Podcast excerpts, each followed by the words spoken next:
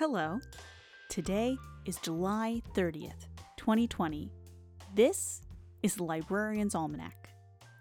On this day in 1818, Emily Bronte was born in the town of Thornton in the United Kingdom. She grew up to become an English author, probably best known for the novel Wuthering Heights. Bronte's work is essentially a ghost story. It's about a poisonous relationship between Catherine and Heathcliff. They are unwilling to give up their obsession for each other, but they are also very affected by social ambition and their precarious social status. And that's why, even though Catherine wants Heathcliff, she would rather marry far more wealthy Edgar Linton. This becomes the plot's real turning point. Heathcliff learns of Catherine's preference, runs away, and goes on a never ending, never satisfying quest for revenge against the Lintons. But again, Wuthering Heights is meant to be a ghost story. Heathcliff and Catherine's obsession for each other manages to conjure up supernatural elements into their world. So they continue to frighten and haunt everyone around them, even after death. This sense of dread and haunting despair that comes from the pain of their obsession is so important. It's one of the first scenes in the story. It happens when a guest comes to Wuthering Heights and encounters Catherine's ghost in the middle of the night.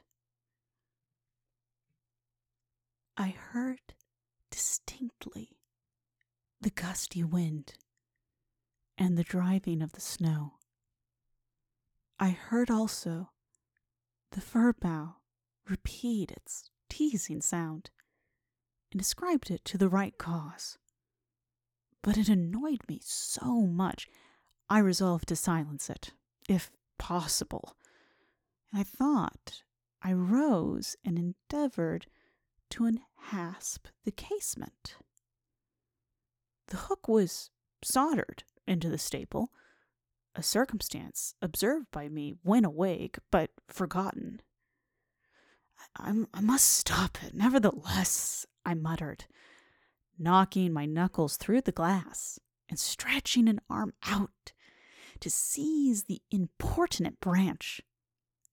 Instead of which, my fingers closed on the fingers of a little ice cold hand. The intense horror of nightmare came over me. I tried to draw back my arm, but the hand clung to it. And the most melancholy voice sobbed, Let me in! Let me in! Who are you? I asked, struggling meanwhile to disengage myself. Catherine Linton, it replied, shivering. Why did I think Linton? I had read Earnshaw twenty times for Linton. I'm come home.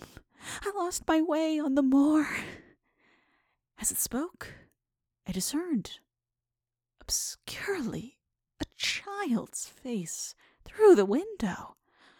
Terror made me cruel, and finding it useless to attempt shaking the creature off, I pulled its wrist onto the broken pane and rubbed it to and fro till the blood ran down and soaked the bedclothes. Still it wailed, Let me in! And maintained its tenacious grip, almost maddening me with fear. How can I? I said at length, Let me go if you want me to let you in. The fingers relaxed. I snatched mine back through the hole, hurriedly piled the books up in a pyramid against it, stopped my ears to exclude the lamentable prayer. I seemed to keep them closed above a quarter of an hour, and yet the instant I listened again, there was the doleful cry moaning on, Begone! I shouted. I'll never let you in. Not if you beg for twenty years. It is twenty years, moaned the voice. Twenty years. I have been waiting for twenty years. There it began a feeble scratching outside, and the pile of books moved as if thrust forward. I tried to jump up, but could not stir a limb, and so yelled aloud in a frenzy of fright. And this sets the tone for the rest of the story. Feel free to shoot me an email if you'd like notes and sources related to today's episode. Please be sure to rate and or review this podcast on the platform you found it on. Feedback is love. My name is Liz. You've been listening to the Librarian's Almanac, written and created by me. I'll talk to you tomorrow. I mean, how many ways can you act out a tortured voice? I don't know, but we are going to find out.